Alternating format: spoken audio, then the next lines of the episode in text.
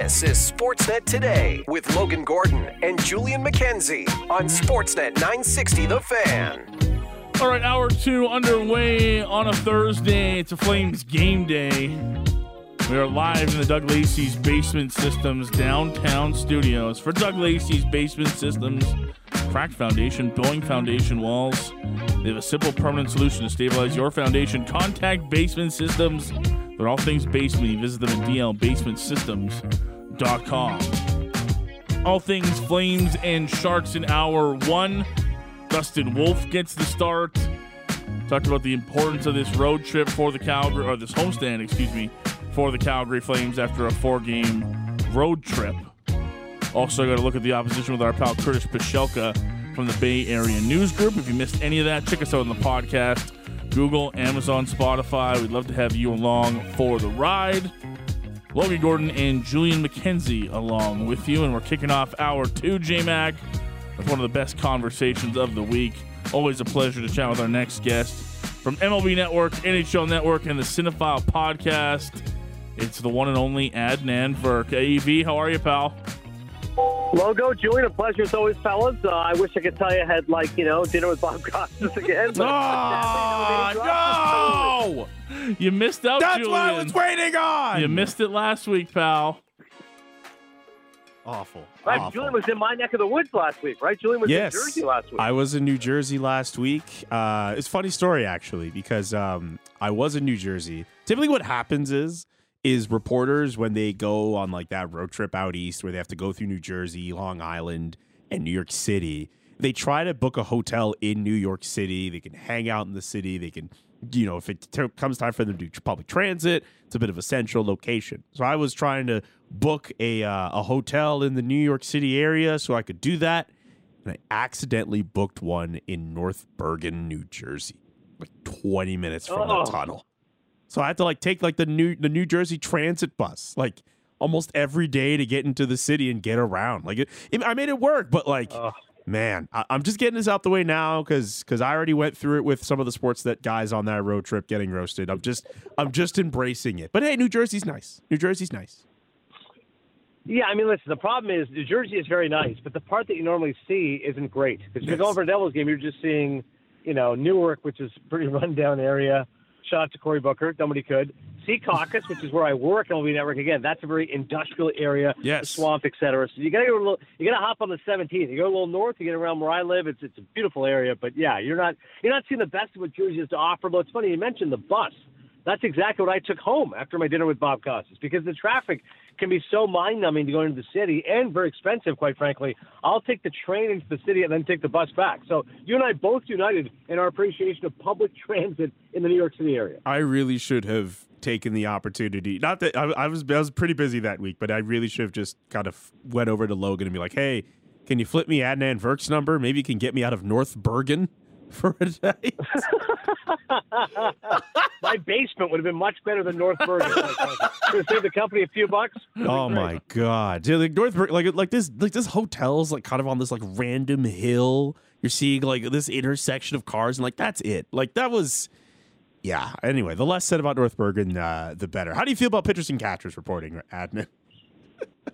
Uh, it's great, fellas. I don't know how it is in Calgary right now, but we just got snow this week. So it was actually our first snow day in two years. It's wild. We got about uh, five inches. So do the math how many centimeters that is. It was, it was a good chunk. And uh, it was nice to be able to have a couple of boys at least helping me shovel out the snow and get things done. But I think the, the charm of pitchers and catchers is even stronger when you have weather like this. Because then you go, oh, man, look at what we're dealing with right now, dealing with the snow. Hey, I can't wait. It's going to be baseball season sooner rather than later. So um, the actual pitchers and catchers reporting isn't that exciting. Like, I mean, it's really just video of, like, you know, Gerrit Cole soft saucing. But the message behind it is that, hey, warmer weather and baseball is right around the way.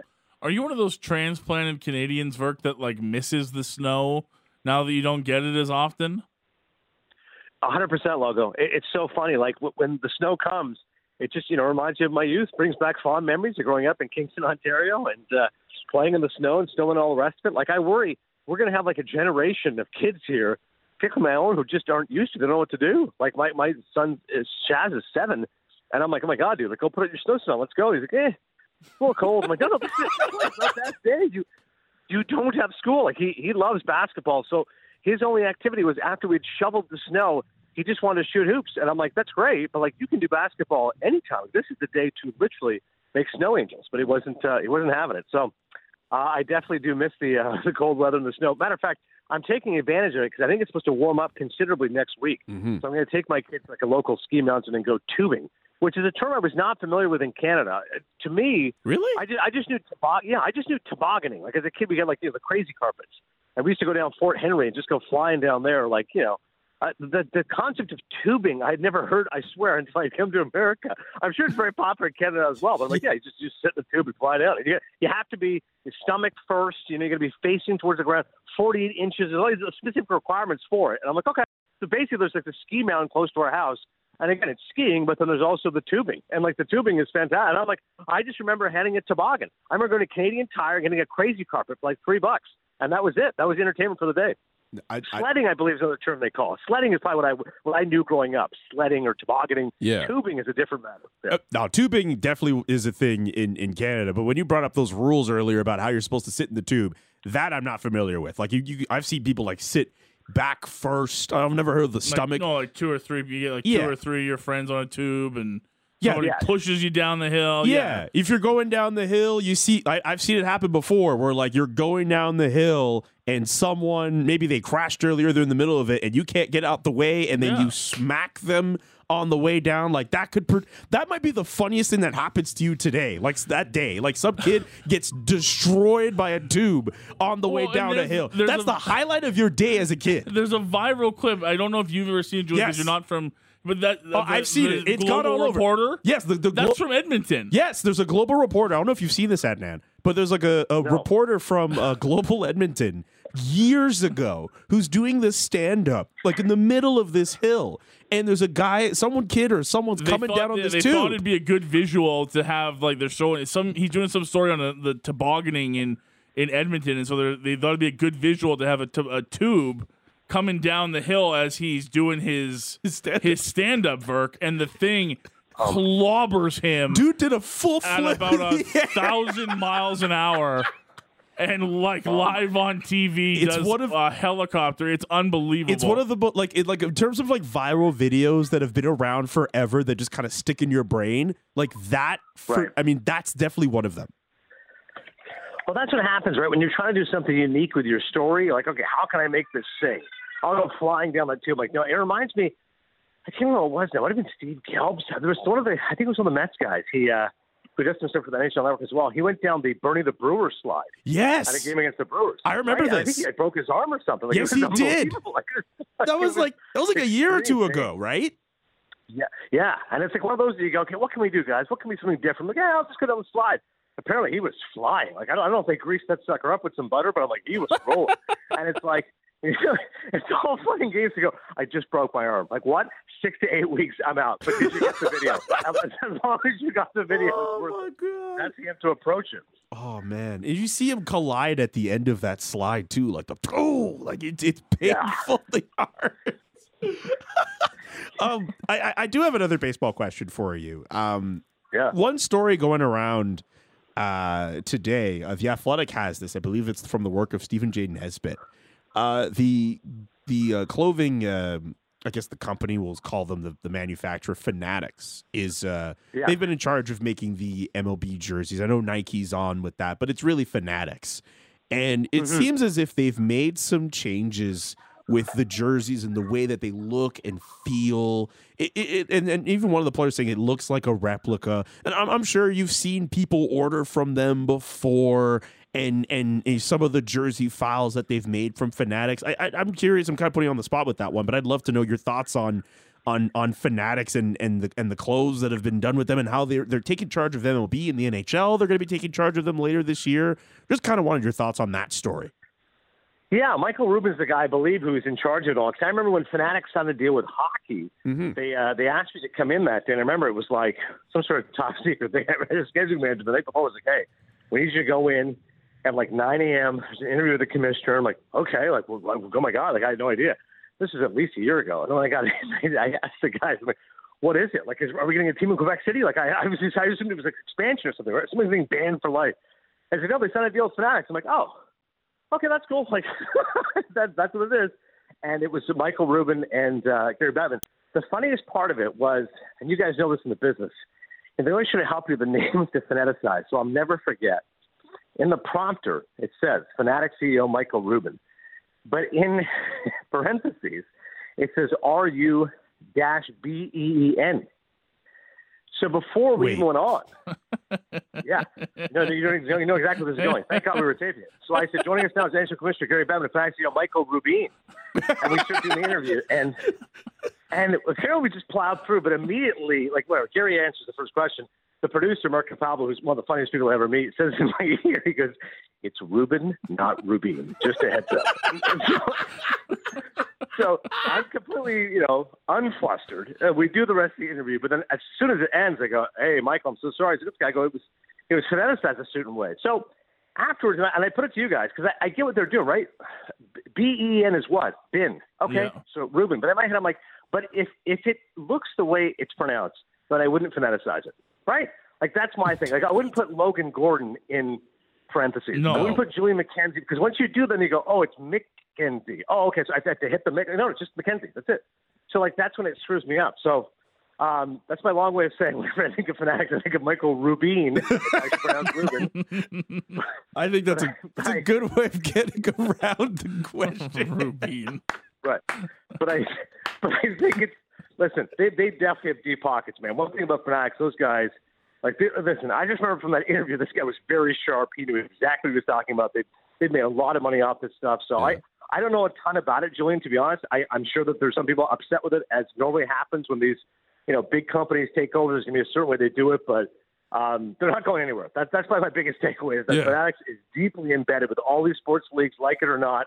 And I'm sure there's some that aren't crazy about it. They ain't going anywhere. So better get used to it because uh, Rubin ain't going anywhere. Uh, especially with the size of some of those parties that he has. I don't know. Like sometimes I'll see photos like of some of the all white Yeah, parties. he's, he, he's like a major He's ballin', celebrity bro. guy, man. this like man balling. Jay Z Well, and the other part of it, Beyonce. right? Like, I, I had I had no idea what a big deal the guy was. Evidence for the fact I thought his name was Rubin, but afterwards, like I'm, I'm like I'm clearly never getting invited to the all white party. So I'm like, man, this is like I, I couldn't believe it. Like as you said, it was it's Beyonce and Jay Z. Like you name the biggest like DiCaprio. Like you name the biggest stars in the world, and he has them come to his party. Kardashians. Like you name it. Seriously, from all walks of life, they're there. It's uh. It's pretty crazy those parties that he throws. I would love to be a fly on the wall for those. uh, wanted to flash back to the weekend with you as well. Uh, how did you enjoy uh, the Super Bowl in Las Vegas? Uh, the Chiefs get past the 49ers in OT. Was telling you, Logan, last week I watched with Nadine, the, the SpongeBob version, which was fantastic. I don't know if that was available in Canada, but it, on Yep. Nickelodeon, it was. So it's literally. uh, By the way, great Canadian Nate Burleson was doing with Noah Eagle, who's like the next big thing, terrific broadcaster. So those guys are calling the game, but then on the screen they had they had Patrick and they had SpongeBob. So. Uh, at times, there was like a picture in picture of just SpongeBob and Patrick like biting their nails, but they had like all the characters in the show, and like you know, Mr. Krabs is there, and like you know, Squidward is waiting to go to the bathroom, and he's in the audience, and I'm like, I, I was amazed to what level they did it. I thought it would just be like something cute off the top, and like, all right, here's some football, but no, it was consistently SpongeBob talking, and like like the biggest one, I think there was like two minutes left in the game. And one of the characters comes on. They go, "How's it looking down there?" Like, this is a tie game. It's a Super Bowl. Two eighteen left. And he goes, "Guys, I just had a personal foul in my shorts." And I'm like, "Oh my god!" they are really going all out here, according to the audience. Like, I was like, "Time and a place? No, we are here to literally entertain twelve year old kids." And my my son was loving it, and my seven year old watched it too. So. I ain't ever going back. If ever there's a SpongeBob option, I'm going to be watching that football game. I'm sure Nancy and Romo were great. I'm big fans of both, but it was very entertaining, very irreverent. The only issue was zero statistics. No, Zero. Fair. you're not. You're not watching that broadcast for statistics, Adnan. No. SpongeBob wasn't talking about late- QBR or anything. No. that's pretty disappointing. Nothing. Not even like you know a completion percentage. Like if you said to me, if you told me late on. in the third, if you told me late in the third, Mahomes had over 300 yards passing, I'm like, oh okay, cool. Like I had no idea. They they never put a graphic on the screen. You're not. How Ex- you're expecting SpongeBob and Patrick to give you stats. I know. Just Yeah, something. Patrick be there, be like, Patrick Mahomes throws for 300 yards. Right. It, it would be like fun fact. It was like Patrick loves Patrick, and it would just be a shot of Mahomes and like Patrick hugging. I'm like, that's it. Like this is this is the stats and analysis we're getting. So I was actually amazed the next day when I saw the stats. I'm like, oh wow, I had no idea what Mahomes did in the game. Like I, I knew he played well, but I'm like, 70% completion percentage? Really? I'm like, wow, that's nuts. Okay, I do remember he threw a pick. Okay, a couple touchdowns. I'm like, wow. All right. So it was very irreverent, but very entertaining. I got to be honest. I really enjoyed it. It was great. Uh, just as a side note to that, props up to the voices of SpongeBob and Patrick for making a an absolute first of all, as if they're not making mad residuals off of that show. How much do you think those guys get paid to do a Super Bowl broadcast like that? Those guys are making bank for that broadcast. They're wearing like motion caps. Oh, gear absolutely, too, like yeah. the whole nine. Like it wasn't just them like sitting in Yeah. a chair like doing the voice acting. Like they were they committed to the bit.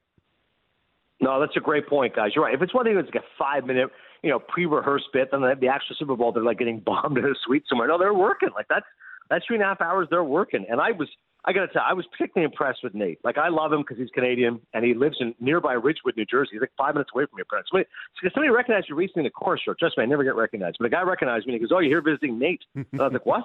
And he's like, Nate Burleson lives here. Like, he does? He's like, yeah. He's like, like I, I go, where's his house? I'll go knock on his door right now. Nate, I'm out in Amber, fellow Canadian, just wants to. But apparently he, we're neighbors, and he does a phenomenal job. And what I was most impressed by was he's on the CBS pregame for like four hours. Then he does this ridiculous kids broadcast in which he's talking about getting slimed and like, oh, the big bad guys are coming. Like, but then immediately he was in the postgame. I go, what?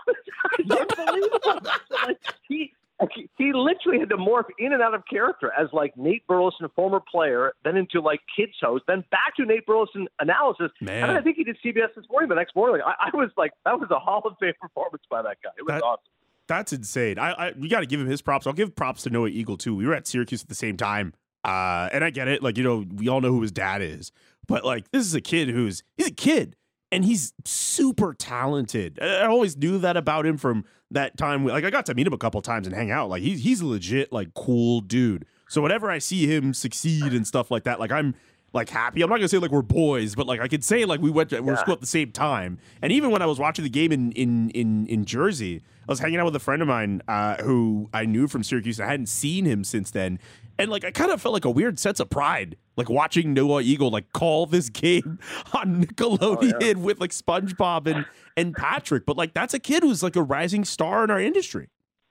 Oh, I agree. I mean, my buddy Adam Amin once did like the second screen experience for college football. So like him and Joe Tessitore on the field calling the game while you know Fowler and uh, you know uh, Herbstreit obviously calling the game in the booth. So it's like I remember at the time being like, man, he's like, oh, I I I've called the national championship. Like, eh.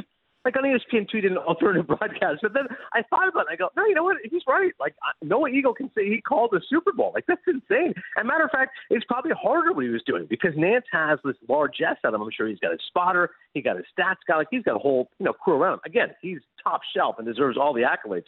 But Noah Eagle has to call a football game. He still has to identify all the players. He's supposed to be a professional. But at the same time, don't give any statistics. Be goofy. Be lighthearted. Play off of what Patrick and SpongeBob are doing. Play off of what Nate is saying.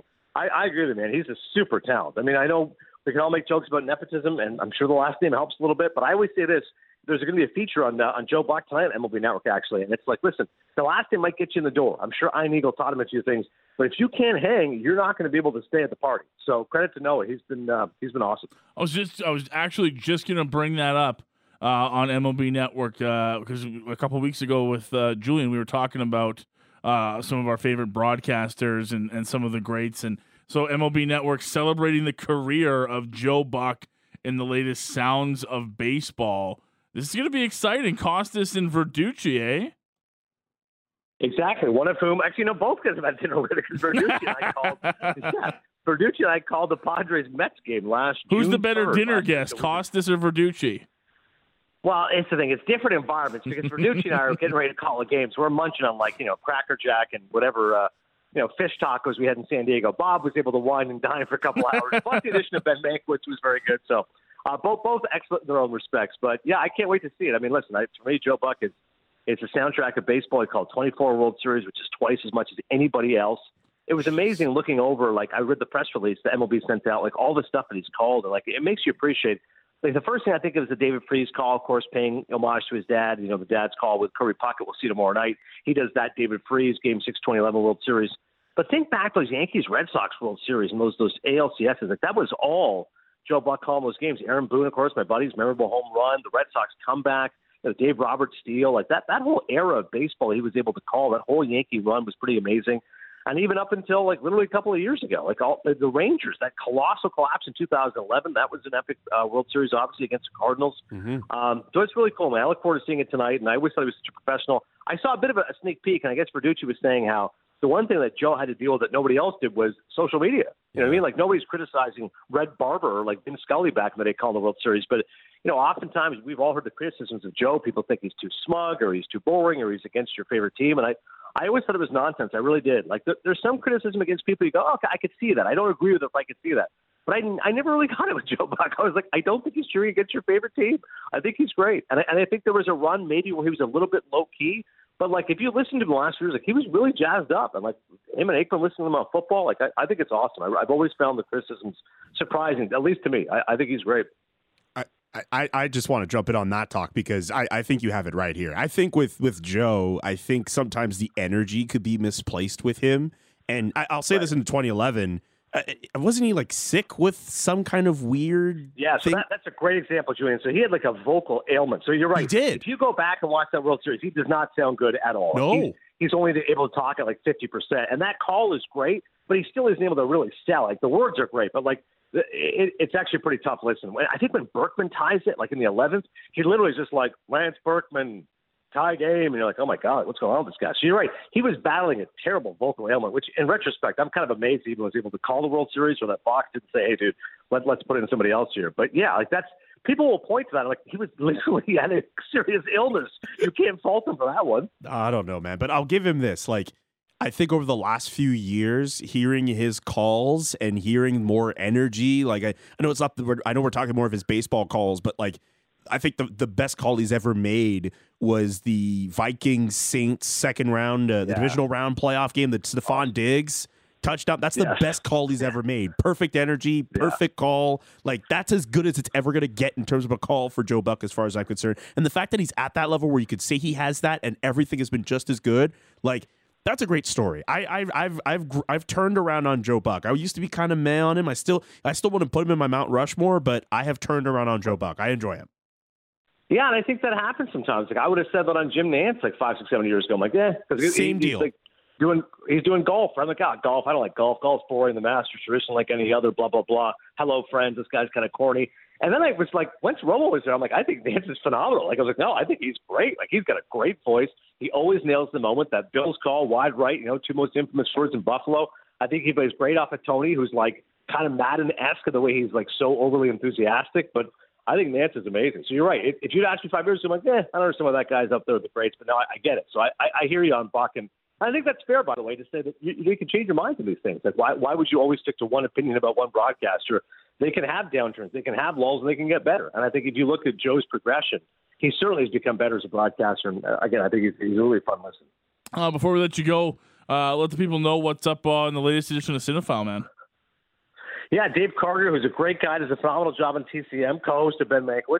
Uh, he's got a great new book out called 50 Oscar Nights, in which he talks to 50 Oscar winners about the night that they won the Oscar. You know, what was so special about that moment? What stands out about it? So it's really cool that um, he was able to come on the pod and tell some great stories, man. Marcia Gay Harden was in like a high speed car chase after she won the Oscar. That, that's my tease for it. You have to listen to the episode how exactly an Oscar winner was in a high speed car chase after winning an Academy Award. He's got stories from J.K. Simmons, Damien Chazelle. It's uh, it's a really fun book and a good uh, a good listen there with Karger. And, and I also retell the story of Bob Costas. So Julian didn't get to hear it last week. You can go listen to the podcast. I'm definitely going in. Bob. Yes, I'm I'm jealous. I didn't get to hear this Bob Costas story. Terrible. it was the story of the year, Julian. You missed it, unfortunately. Damn it. Uh, and, and you're the best. Always appreciate the time, sir. Uh, enjoy your week. We'll chat with you again soon.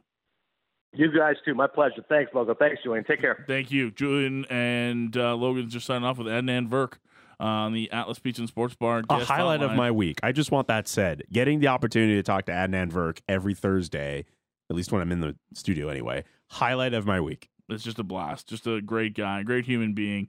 And uh, yeah, you missed the the Costa story was great. It was so much fun. Um, It's just like dinner. Like it's just dinner, but he just he the way that Virk It's Bob brings Costas. it about, it was good. It was but also so good. Adnan Virk. Just it seems like he, especially the life that he lives now. You know, working at MLB Network. You know, hanging around all the stars and celebrities. it's good to see a. Canadian having success like that, man. He's been all over. ESPN, MLB Network, NHL Network. It's big time. No, Adnan's big time. But the cool thing is that, at least when we talk to him, he seems like a very down to earth person. He'll definitely name check a couple people because he could he could do that. But like, I feel like like I, I and I hope the listeners at home feel that way too. Like I feel like whenever we have him on, it's a it's a straightforward conversation. Like it's a cool.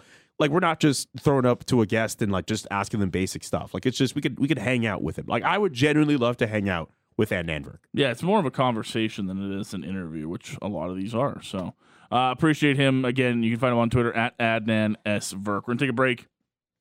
Come back on the other side, finish off the show uh, talking some Columbus Blue Jackets hockey. Uh, no, they don't play the Flames, but they have let go of their GM today. And uh, me and Julian will give you our thoughts on the dismissal of Jarmo Kekäläinen in Columbus as we close out hour two next here on Sportsnet 960 The Fan. All right, one more segment to go this hour. Logan and Julian along with you. Flames game day. Dustin Wolf gets the start. Flames and Sharks. One lineup change from last game. Cole Schwindt in on the fourth line. Jakob Pelletier will not play. Upper body injury, but just day to day. So that's the good news for the Calgary Flames. Andrei Kuzmenko and Brayden Pachal make their home debuts for the Calgary Flames. Seven o'clock, Derek Wills and Megan Mickelson on the call. Pat Steinberg with Flames warm up at six o'clock. We heard from head coach Ryan Huska and chatted a bit about a game day a little earlier in hour one. If you want to check it out, uh, because this segment, keeping with the NHL topics, but uh, going to Columbus, Julian, some big news this morning. John Davidson and the Columbus Blue Jackets announcing that Jarmo Kekäläinen has been relieved of his duties as general manager. As I mentioned, uh, president of hockey ops and alternate governor John Davidson announcing today uh, that he, along with the team's hockey ops management team, will assume the general manager's duties while the club goes through the process of hiring a replacement. Kekäläinen was named the third GM in Blue Jackets history back on Feb 13th, 2013 club amassed a 410, 362, and 97 records uh, record in 869 games during his tenure, which was the longest, of course, in Blue Jackets history. Qualifying for the playoffs five times, four winningest seasons based on points percentage uh, in their history. Blue Jackets are back in action Saturday when they visit the San Jose Sharks. Columbus as we speak on this Thursday, Julian. Currently sitting 29th in league standings, 42 points on the season, a minus 41 goal differential, and clearly the Jackets feeling that they needed to go in another direction. What was your initial thought process hearing that news today? Why now? That's a really good question. That's because you remember what Jarmo Kekäläinen had to deal with uh, just before the start of the season, right? I do. The the Mike Babcock stuff. Yep. And my understanding of that was that the only reason why he didn't get fired was because they did not want to go through a start of the season with a new head coach and a new general manager. That was my understanding. You could tell me different, but my understanding was that they did not want to have all this instability after they already had to let go of a head coach because he couldn't get himself out of his players' phones. So from that point on, I already figured Jarmo Kekäläinen's days were numbered. I mean, yeah, you could look at his tenure in, in Columbus and go through all these different things and, and wonder, hey, was he the, the guy worth keeping around for the next how many years, getting Adam Fantilli and, and David Jiricek and all those guys? But the way they handled uh, Mike Babcock, I didn't think he was going to fit. I, did, I almost didn't think he was going to finish training camp. I was surprised that they kept him as long. Yeah. So the fact that they go through the season, why? I, I guess the only reason why now is you get your a new general manager in place around the time when you can still get some more scouting in for the next draft class. coming up later this year. See what draft pick you can get, I guess, in the top five or wherever they end up in the draft order, and go from there. You give your, your general manager some time. It's not uncommon to see new GMs come in in February, but still, my thought was why now? Why not before? Or why not a little later? But I think it's probably just as a as a scouting thing, I guess. But almost like because he, he got hired like February thirteenth, twenty thirteen. So almost like eleven years to the day. He gets hired. He gets bounced. Yeah, my initial reaction was the timing as well. The way that I looked at it was if you have any doubt that he's not the guy, you don't let him go through trade deadline as your GM and making any sort of moves for the future. Mm-hmm. But at the same time, I'm with you. I, I thought this was going to be. I thought Jarmo Kekäläinen's time in Columbus was done after the Mike Babcock fiasco. That's uh, that to me was the time to do it if you were Columbus, and yeah, you would have had some instability, but I, I mean, John Davidson's been around long enough in hockey circles that I'm sure either he and some of the staff in Columbus or him and you know bring somebody in temporarily to help sort of tide the waters until something more stable came along. It's not like entering the season there were Stanley Cup aspirations and you were worried that you know firing Jarmo Kekäläinen and not going through with Pascal Vincent was going to suddenly you know take you from cup contender to bottom of the league. So yeah, it's just the problem with this Jackets team is tell me where they're going. Like this should be a young and upcoming team because you mentioned some of the names that are on this team. Cole Sillinger, Mm. you mentioned Fantilli, Kent Johnson is there. Um, uh, with the youngsters, Jiricek yeah. uh, has been there, and I just don't. uh, It hasn't progressed. They haven't taken that next step. They have veteran bodies on this team signed for the long term. Uh, the last couple of seasons of major ads for this team with Jarmo Kekäläinen have seen the team get worse. Like they've added Gaudreau, Gudbranson, Severson, Provorov, just off the top of my head as guys on big money, longer term contracts, and they've gone backwards. This is a team, in my eyes, even when they made those additions, overstated how far along they were in the process. When they added Johnny Gaudreau, I mean, I don't think the Columbus Blue Jackets were all that close to being a legit playoff contender. When they made those additions of, of Ivan Provorov, I still didn't think they were that close. And even if the team itself, you know, they look at themselves and they think, man, we're a good team in a division where you have to fend off the New York Rangers, who are atop that division right now, the Carolina Hurricanes, even the Philadelphia Flyers, a team that we wrote off at the beginning of the year. We saw John Tortorella go there and we thought, oh, there's going to be fireworks and this team's going to suck. This team could make the playoffs. And then you saw the Devils, who did what they did last year, the Islanders, who still find a way to compete. Uh, years where we also write them off too. The Penguins of Sidney Crosby, they're falling out of it, but that's a team I think we had more hopes for this year. Uh, the Washington Capitals are in that weird transition place. There was a lot of teams in that division who that's basically everybody you're putting above the Columbus Blue Jackets. I still thought with all the additions they made, I, I couldn't think of them being much better than almost any other team in that division. Let me ask you this then, and I, I don't bring this up because of the market we're in. It's going to sound like that, that I want to put blame on this guy, but I, I'm not doing that whatsoever. But do you think, looking at it now, signing a guy like Johnny Gaudreau made Jarmo Kekäläinen think they were closer to contending than they actually were? That he needed to fast track this thing by bringing in some veteran guys and maybe not taking the slow and steady approach that you normally would with some of the youngsters we named, right? Does he suddenly go from, wow, we can get a guy like Johnny Gaudreau. Well, that means I gotta I gotta get a Gudbranson, and then this offseason, okay, well, we gotta take that other step. We gotta get Provorov and, Severson, and we gotta start going because you don't make those kind of moves if you're not going to be a contender or you're not looking to get any better than you were last season. Yeah. Plus, you you have Patrik Laine, who look all the best to him in the players assistance program, but you have Patrik Laine when he was healthy. Uh, Jack Roslovic was a guy you got in that in in that Winnipeg trade. Uh, Zach Werenski, I know he battled injury, but a good young. Actually, I don't even know how he's not that young anymore. You mean no, he's 25, 26. 26? relatively young, but like that's your your center. That's a, a defenseman you build around. Yeah. Like you, I think I think that could play a role into it. Absolutely, I think you maybe you look at your roster, you add a Johnny Gaudreau, and you think, hey, you know what? This team can at least compete. This team can at least find itself in the playoff picture.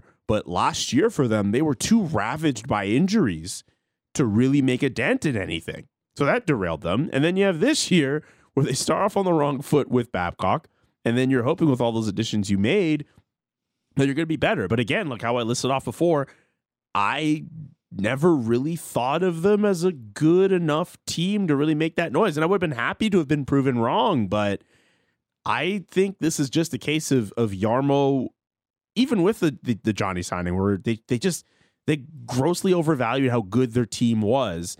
And I mean, I don't think they're at the San Jose Sharks level of pain, but for whoever's taking over this team, they're probably going to have to get to a point where they're going to have to clear off some of that dead wood, right? Like, I, I think I, I'll say this for whoever wants that job, and we're going to hear names. Uh, I was I was listening to the Jeff Marek show a couple hours earlier, and they were listing off names already.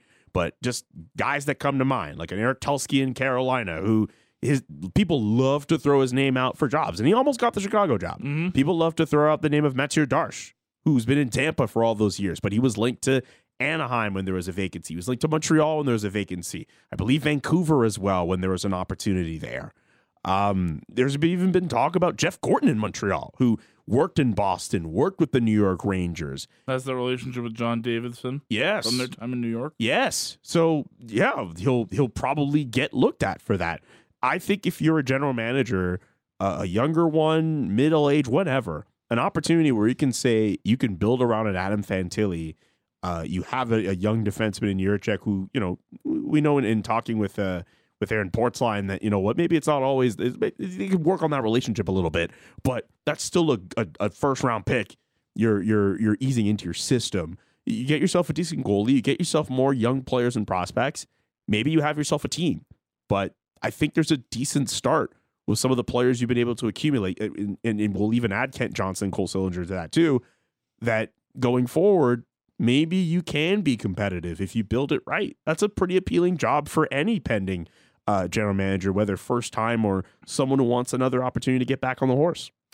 This offseason coming up, the GM, whoever it is in Columbus, will have to determine the future of Jack Roslovic unless he gets traded pre-trade deadline. Uh, he's a UFA uh, coming off a deal at four million dollars per. Uh, Alex Texier is 24. He'll need a new contract as an RFA.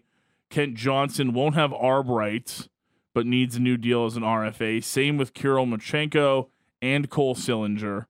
Um, Bemstrom, Chinakhov, all as RFAs. So some of those young guys are already at the point where they're to that second contract. And I don't think any of them have popped off where you're going to see major money thrown around to some of these guys necessarily, Julian. But I mean, could you get a Kent Johnson locked up long term if you're the Blue Jackets? Same with a Cole Sillinger.